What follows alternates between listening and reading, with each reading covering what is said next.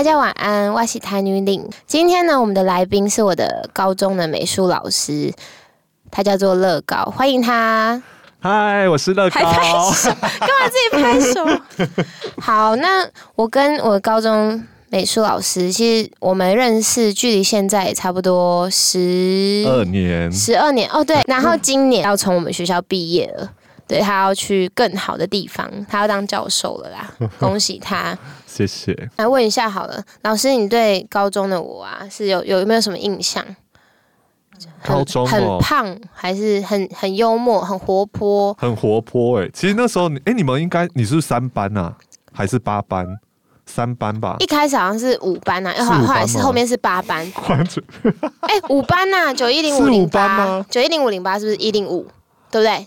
哈，对你现在应该不是是九了，对不对？现在应该不是了。天哪对，因为那个时候我就记得教到数字小的前面几班上课都很开心，对，所以有每次都会呼晃进教室，对，不是因为你的课太有趣了，就是像以前念以前上美术课的时候，老师可能是会叫我们写书法，但是但是乐高老师他就会叫我们做那个呃泥泥土嘛，说说看啊，泥土看啊，泥土捏人偶，那是纸粘土吧？哦，纸粘土捏人偶，然后要上色，没得听啦。有啦，要上色，然后还有那个做，有做一个手模，哎、不是脸脸脸面具，模对对对对那个是什么石灰哦，用石膏纱布，就是就很有趣，嗯。非常有趣。因为那个时候就觉得美术课程在一般小学印象当中，嗯就觉得好像很。早期传统老师都会图画纸发下去啊，就教大家要画图啊，嘿，然后就感觉好像美术老师都非常轻松，对。然后那个时候跟谭女林在高中相遇的时候，对，正好是我我一开始其实进到这个高中的时候，其实艺能科也还蛮弱势的，因为早期很多艺能科老师上课的时候，其实大概就秉持大家传统对于美术课的想象，感觉艺能科老师好像可以就是很轻松的上课就好了，对。而且我们又是升学高中，所以大部分这种学校的美术老师都会觉得这个是这个课就轻松，然后让学生来喘息用，或是拿去补课哦什么的。对，很多时候都会有借课。然后我我记得我那个时候在实习的时候啊，我要离开我前一间实习学校到 高中的时候，我记得我那你要讲出来了吗？可以逼逼吗我我可以，我那时候帮你逼掉。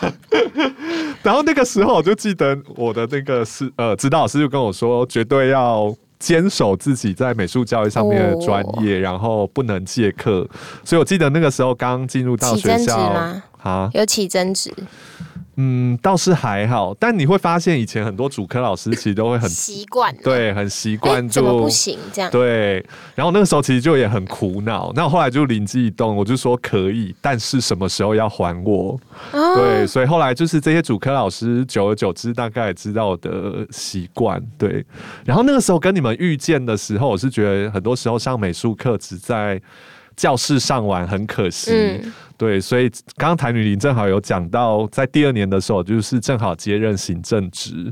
对，那其实早期行政在现在也是啊，很多老师在学校都是避之唯恐不及，因为他会有其他很多的行政业务啊，除了你教书的上课之外，就有会有很多东西要处理。嗯对，那那个时候就想说，哎、好像是一个机会，可以让大家把美术课程里面不会只局限在教室当中，很多的成果也可以跟很多学校活动结合在一起。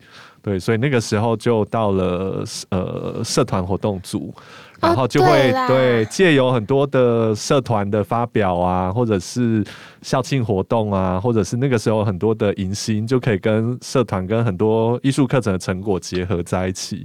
对，我想我想起来，我们那时候比较有密切联系，就是因为那个时候我们不，我跟另外一个那时候的班长不是创了一个绿藤社嘛，你记得吗？然后我们对就要一直跟，就是他，因为他是社团活动组的组长，我们就要一直跟他接洽这样。然后那时候还有，原本我一开始我们是想要创一个叫减肥社，然后就是我去问他，然后就跟他说，那我们第一堂社课就是去吃吃到饱，因为吃饱才有力气减肥。对，然后我有一个我一直想跟你说，就是其实我一直很羡慕现在的学弟学妹，想跟你聊聊，就是这个这个美感教育课程它的。当初会做这个计划内容大概是什么？然后它是不是跟教育部有一些关系嘛？还是是你去提案的？嗯，诶、因为那个时候就观察到在教育现场传统的美术课的这个样态，然后那个真呃，大概是教育部一百零四年所提出来的一个计划。那它其实这个计划本身其实是会希望跟生活可以做结合，因为传统美术课你可能认识世界名画啊，然后你可能要呃念识认识很多的艺术史，对，但你会发现这些东西走出教室之后，好像跟你现在日常生活，对啊，对，请问你最喜欢的艺术家是？乐高老师，屁啦！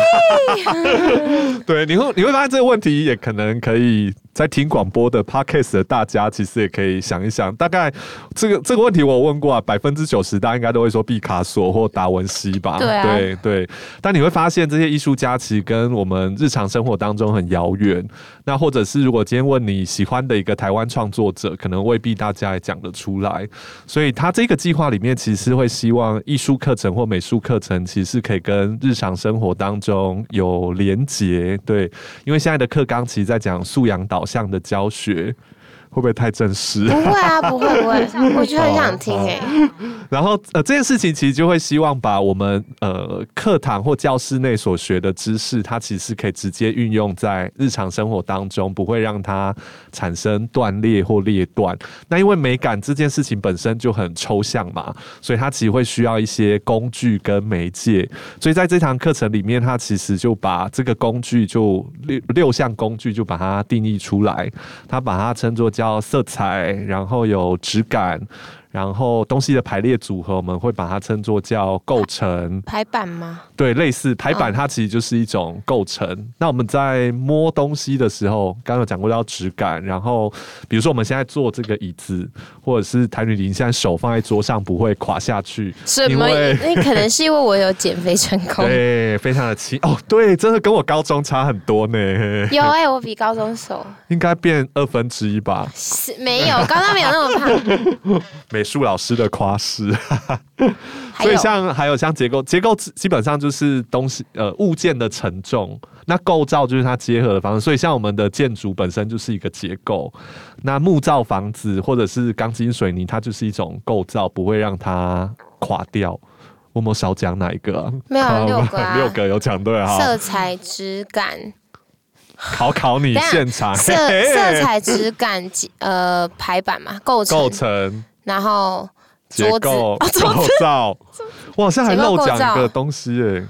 好，没关系，我等一下想到再回头。对，那它其实就是雕塑借由吗？不是。空间啊比例，比例，对，比如说像谭女林现在穿着为什么可以显瘦挑高，它其实就是衣服的比例的关系。我有我有这个素养哎、有啊，对啊。我，还蛮会穿衣服。可能我高中教的不错。嗯。对，然后你读，哎、好，所以你会发现这件事情，它其实就可以变成是我们在呃阅读美感的一种工具，所以我就会把它转换成为课堂的一些媒介。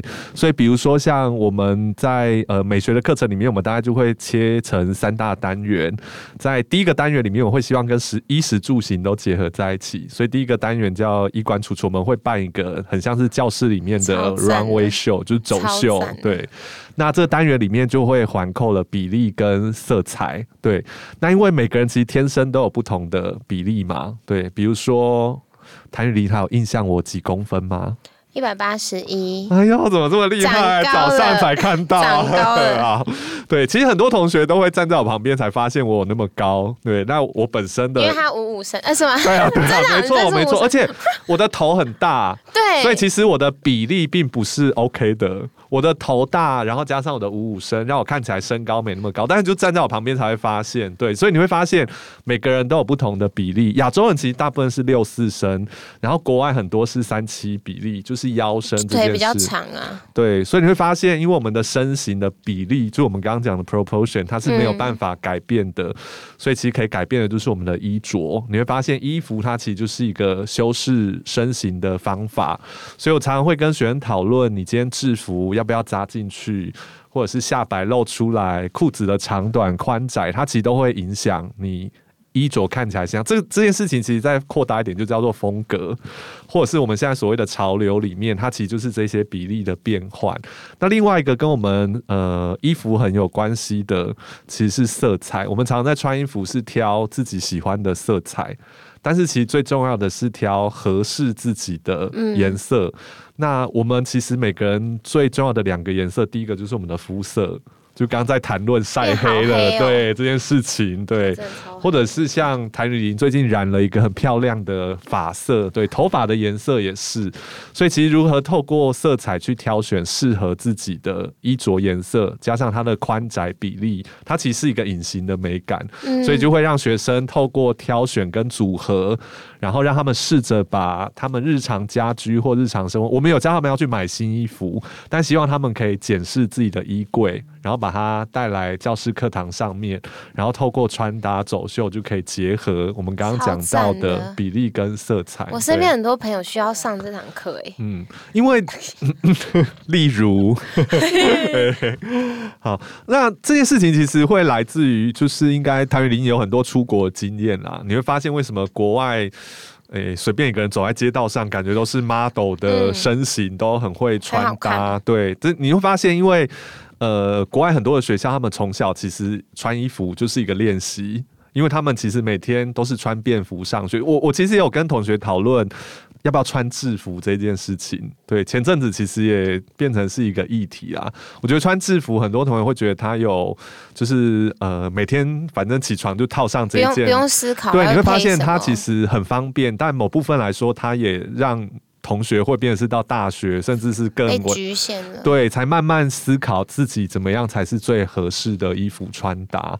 那其实这件事情，如果我们把它放大一点到街道上面，你会发现招牌。我们的建筑，我们的街道，你可以想象它其实是一个城市的衣服，所以它其实也可以套用比例跟色彩这件事情下去做检视。所以，我们为什么会呃不是在介绍名画里面的色彩，而是利用日常生活的概念？这件事情其实就是现在怎么在讲的素养导向，如何让这个知识跟概念可以产生学习迁移，让它就可以直接运用在他。日常生活当中，太厉害了，嗯，有点羡慕。那当初怎么会选就是我们高中呢？因为那个现在其实也是啊，就是哪边有缺就会往哪边。对，那我们真的非常的幸运，因为感素养计划是到一百零四年才有的嘛，所以我那一届的时候是没有的。然后我到大学才有一个观，就是才接受到这个观念是什么？是素养，比如说媒体素养，然后像你说的美感素养，然后到大学才在学习。这个相关的东西，但其实素养这个东西是在生活是息息相关，我就会非常影影响一个人的成长，跟他可以发发展的空间，就是是那是一种，就就真的是教育，嗯，对，所以我真的觉得我们学校的学弟妹很幸运。那你有把这个美感素养的这些课程跟概念到带到别的学校嘛？造福他们？诶，也会跟其他学校分享啦。对。然后刚刚像谭雨林有讲到一个重点，就是其实我们在学校上课，除了美感这些视觉上面啊，其实刚刚有提到媒体素养这件事情，其实我们也会教像视觉视读的东西。它会很像，它其实是一个奥义美国的学者提出来，Paul Duncan 提出来的视觉文化。的艺术教育的概念，因为我们传统在上美术课的时候，其实是早期叫 DBAE，它其实是要学科本位的艺术教育，它就是传统里面我们有画图嘛，绘画的技法，就是传统大家对美术课程的认知。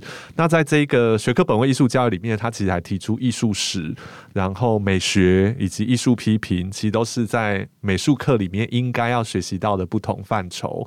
那 Paul Duncan 他又在两千年左右之后，又更进一步。的提出视觉文化的艺术教育，因为他觉得只要我们打开眼睛可以看到的，都会是属于艺术文化或艺术教育的一个部分。所以其实我也会很多时候也会跟他们讨论，在日常生活当中我们观看到的现象，比如说像上个学期，因为现在正好在上双语课，我会跟他们讨论到 male gaze，就是男性的凝视这件事情。就大家应该都会有看电影嘛，就会常常电影里面女生一定都要。腰手那捧卡称顶 Coco，父权啦，对，没错，啊，这个应该是台女林的专业，对。我们上一集有稍微讲到，对，所以会发现我们在视觉文化当中，很多时候是为了要满足比如说女体的出现是为了满足男性眼光，但这件事情你会发现它就是一个呃哲学角度的思辨。但我就会延伸，那我就会问学生，包含说会不会有 female gaze，会不会有女性凝视？台女台女凝凝就是女性凝凝视，不，没有 台女凝这个词是那个那个那个男性凝视出来的一个词，对。对，但是我们就是要带着这个词，然后走出我们自己的凝视的角度。对，所以我我其实是因为呃服务的那间学校其实有很多是女学生啊，嗯对，所以我其实也鼓励你要有自我的观点。那其实我会觉得 female gaze 的确存在啊，不然为什么会有那么多韩国欧巴？而且韩国欧巴为什么都是要肌肉猛男？他其实某部分也在满足女性的观看这件事情。为什么那对么多男模店？对为什么那么快乐？对，就是因为这样子。对，所以这件事情其实都是我们的视觉文化，所以我也会把它带入到课程。比如说像好几年前那个柯市府不是有波多野结衣的悠游卡被印，哎、不是的图像被印在悠游卡这件事情，我其实会也会在课堂上面跟学生讨论，嗯他觉得这样子 O 不 OK？对我会鼓励让对学生去发表他个人的感觉或心理感受。那像今年双语教学里面，我是跟他们讨论，诶、因为去年诶、大家应该。诶，这样问有点妙，就色情网站 PornHub 上面，它其实在去年的过年的时候推出了一个很有趣的专，诶、很像行销啦，他就找了就是四大博物馆跟美术馆里面的一些呃裸体的画作，他就把它另外弄了一个网站，就把它做了一个情色或艺术的讨论。所以在这网站当中，他就置入了很多知名画作当中比较。裸露的，比如说像其中一幅就是库尔贝的作品叫《世界之源》或《世界的源头》，对，那这件作品很有是不是那个 vagina？对，没错，台女领馆很专业。她的作品里面其实就是画一个女性的下体，对，呃，女性的那个呃生殖器生殖官，器官。嗯对，那因为库尔贝这个艺术家很有趣，他就说我没有看过天使，所以我画不出天使。他其实就在反讽早期文艺复兴画了很多圣母啊，然后很多小天使的感觉。哦对，他又说他只画出最真实的东西。对，那这件事情其实就被这个呃色情网站拿进来之后，他们就找他们的女优做了一模一样的动作，然后就放在网站上面做比对。对，所以我就把这件事情呢，我就拿到课堂上面让学生讨论，为什么同样是女体的裸露，那为什么在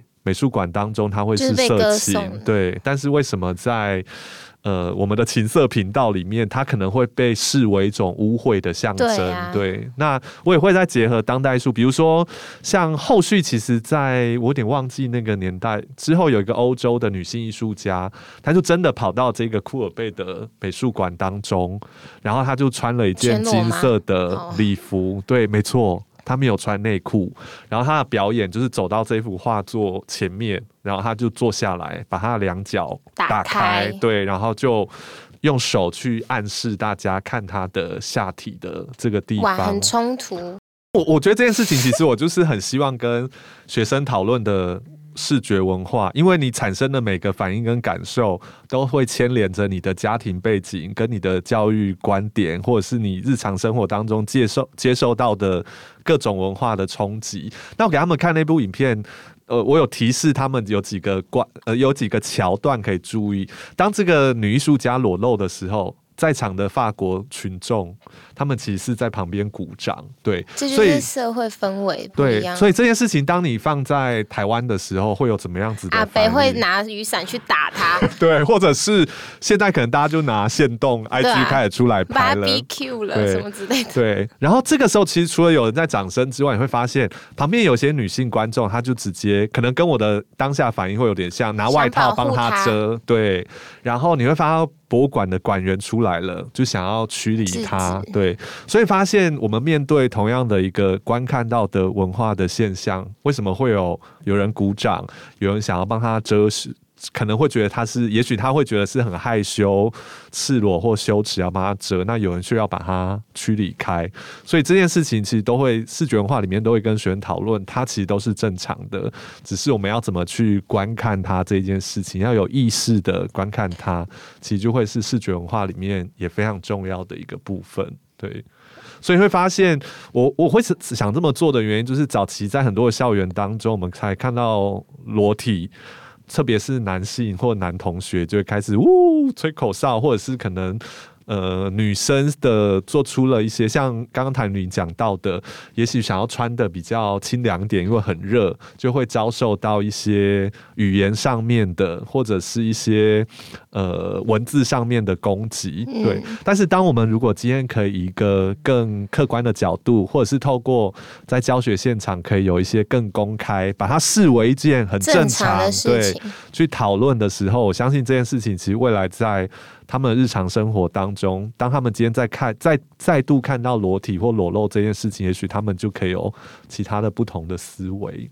其实我那个时候在做这项课程的时候，我我其实有跟另外的老师老师们讨论，因为怕尺度的问题。对，其实很多老师都有提醒我说，会不会尺度太早？太早告诉他们了，不是吗？太太宽，对，因为。大家如果有兴趣，可以去 Google 刚刚讲的那个话。他的确，如果在你没有其他的理解、认识状态之下，一开始看到那幅画，的确会有点 shock。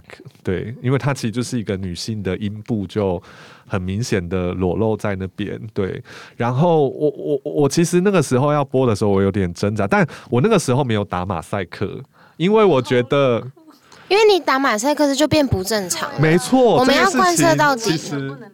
对，其实我不。不打马赛克的原因就是，我打马赛克其实就赋予我的视觉观点在上面了。对，所以我那时候是坚持不打。但的确在这一堂课的时候，我真的是有碰到学生没办法接受的。对他其实有跟学校的教学单位有反映，然后学校的行政单位有来关切。但我觉得我们学校很棒的是，他其实都维持一个非常正向。我也就是邀请，就是学校的行政可以进入到，真的都是这样。对我的课堂上面可以来一同看。其实，呃，学校的行政有帮我转达给就是来反映的那个学生的家长，学生后来其实也很支持啊，对。然后这件事情其实后来有上靠北嗯嗯的板子被讨论，然后一开始其实也蛮担心的，因为那个时候学校行政。单位跟我讲的时候，对，但是我后来就是我偷偷上网爬问一下，没想到你偷偷自己在那边回，哪会啊？老师教的很好，我就很喜欢。哎，我们学校真的有老师，就真的战神会去回，我就觉得哦很厉害，对。但我就只有偷看，对。然后后来发现，哇，原来嗯哎很好嗯，学生全部都一面倒支持这一项课程，对，就是大家都觉得。它其实是一个很正向的讨论。那我其实会把它放在高二，有一点原因也是因为我觉得高一已经陆陆续续，比如说我刚刚提到颇多野结衣的讨论的事件，我觉得这件事情它应该是可以透过一个正常的讨论，慢慢循序渐进的，让他们有更多可以思考的空间。嗯，了不起，幸好没被告。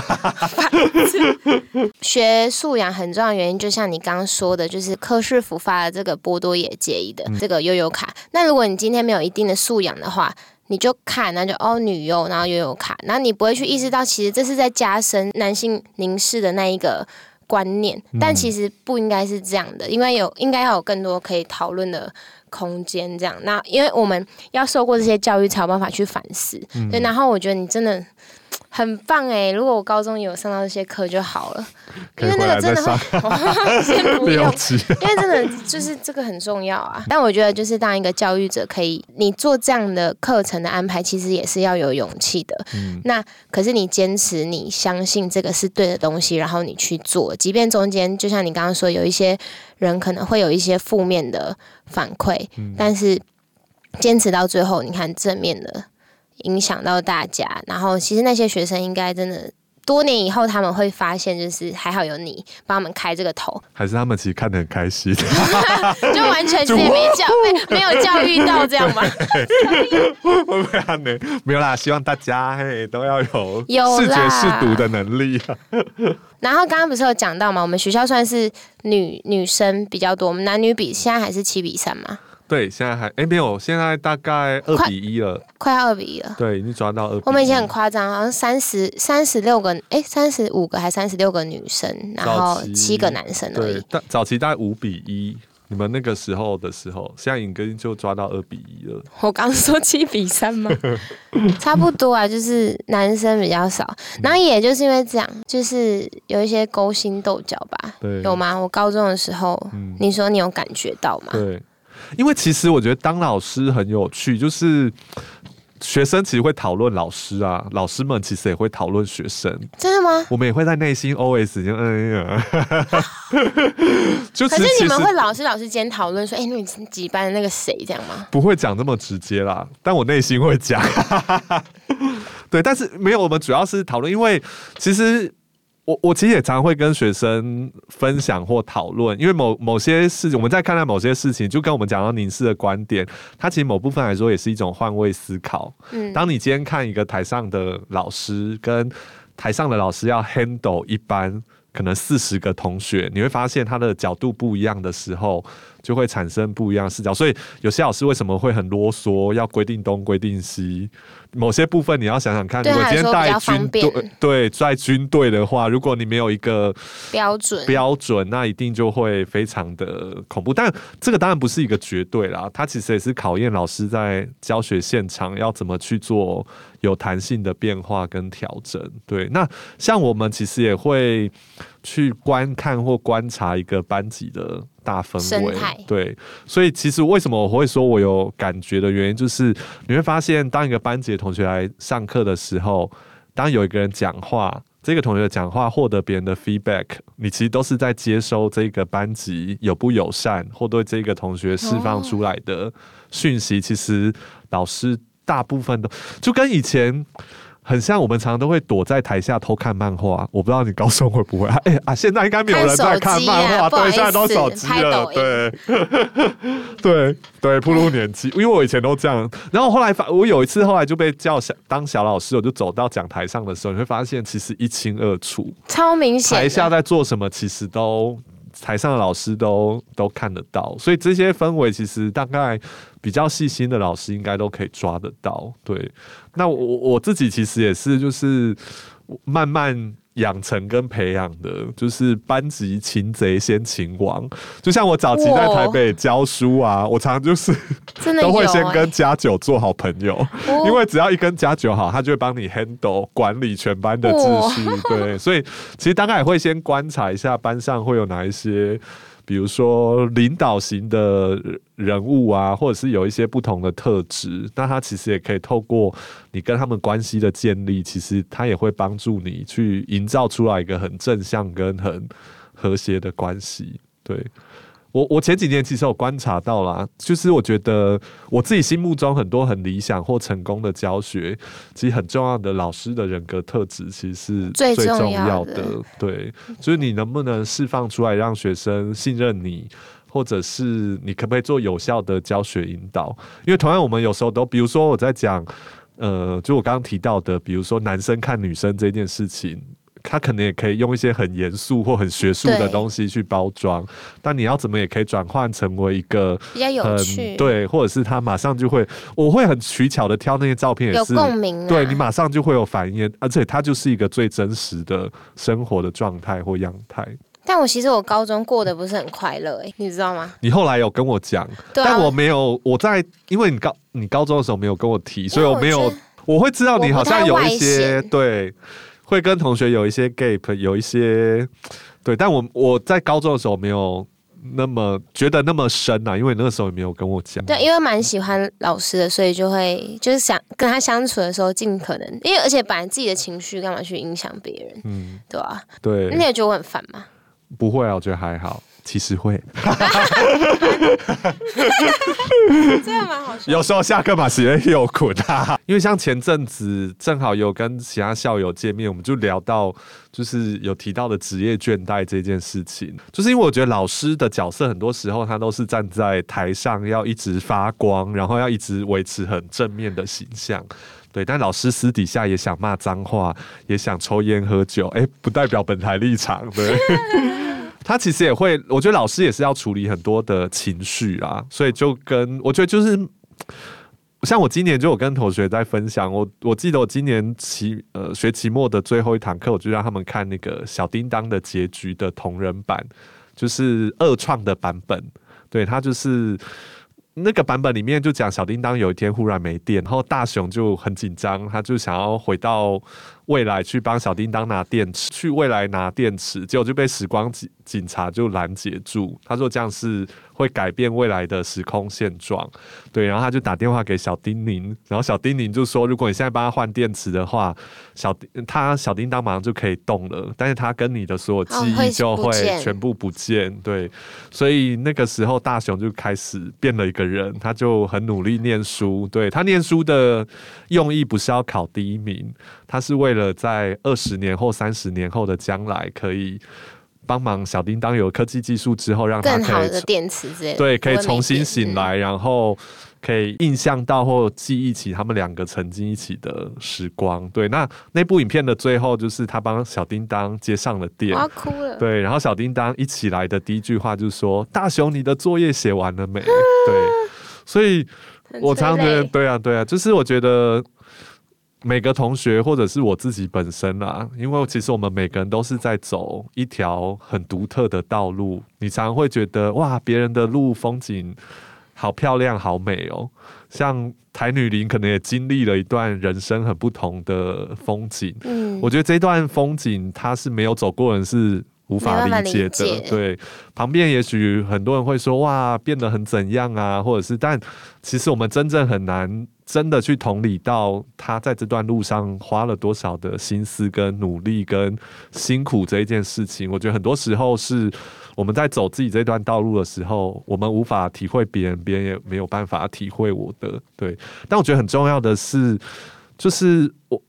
因为我刚刚讲的是职业倦怠嘛，对，然后后来，对对对，我为什么会讲这很重要的原因，就是当你想要这件事情的时候，某部分你要也要想到，你身边也有其他的小叮当跟大熊，他其实也是，虽然你我们的人生道路未必会走向一个同样的焦点，但是你不要忘记旁边其实有很多人其实在陪伴着你的，对，所以我觉得就是好好去感受身边的人的情绪这件事情，当累的时候，别 人可以陪你刚那个当 有点弹簧的声音。OK，当我们累了的时候，对，也许对啊，嗯别人可以当做是你在这段路的依靠。那有天别人累的时候，你也可以对，就是我觉得情绪的情绪的跟情感交流这件事情，我觉得很重要啦。对，然后另外我觉得就是要找到自己人生的目标啦。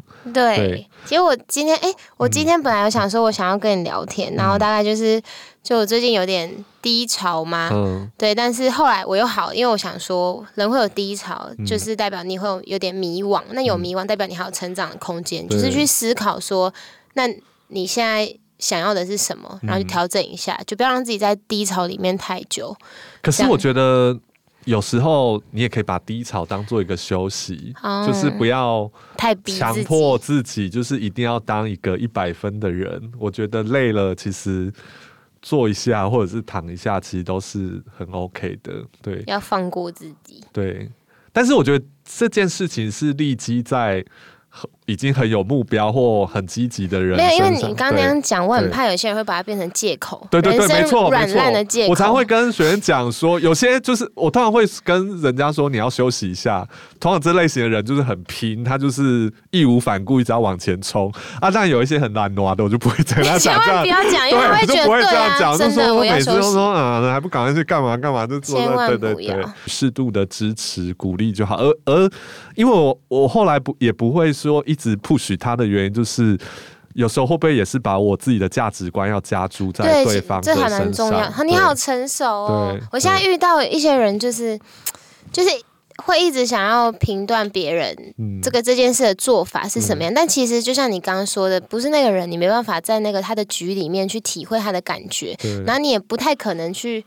真的给出适合他的建议，因为你有你的成长背景，然后你生活上需要面对的困难，但是那个人又又不一样，所以我觉得没有必要去 judge 那个人是怎么样，除非他很明显就真的很软烂 这样，对这我没办法。其实我觉得你就直接回应了我，我原本想要跟你聊聊的内容，就是不一定每个人走到最后的焦点都一样，但记得你身边都有一个大熊或者小叮当，他们是可以在你需要休息的时候陪伴你，其实这样就够了，嗯也不用太多别人的那个。对。好了，我们也差不多结束了，差不多了。等下去喝酒了吗？我真的很谢谢你今天愿意来，谢谢乐高老师呢，今天来台女林的节目做这么精彩的分享。今天的分享让我觉得很棒的地方，就是因为我们活在这个社会呢，我们常常会被世俗的定义，然后被框架这样。但就像老师你刚刚讲的那些，其实不管美感的素养，我觉得素养是里面最重要的。其实这个也是你在做这些课程的核心嘛。那这素养其实是影响到人生非常多的，嗯，其实，在做人生决定的时候，有没有素养会是一个很大的关键的，因为你不能去判断他的是与非的话，你怎么会有办法确认你做的选择是对的呢？这样，所以我想要表达就是老师的分享，就跟我想表达的是一样，就是大家活得清醒一点，就是你活得够清醒，你有意识的去。看看你现在生活中、生命中或者工作上任何选择的话，你才会活成自己最想要的那个样子。我要表达是这里，很谢谢老师。好，那我们去喝酒喽！谢谢乐高老师。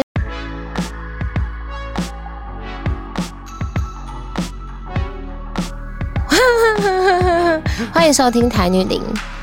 今天呢，这一集，这一集我想邀请我的。美术老师，高中美哦，很烂，超烂，超烂的啦！你看我是这稿哎，我直接讲。再对一次开头，开头呃，你会觉得那个开头很烂吗？就是感觉很紧绷。嗨，这样吗？大家好。上一集是怎么开始？就大家好，我是瑞一，今天呢，就就就这样的。但我根本就不走那路线。对啊。哦，可是要怎么解放自己？我一直教大家解放自己，然后我自己解放。因为你没有喝酒啦。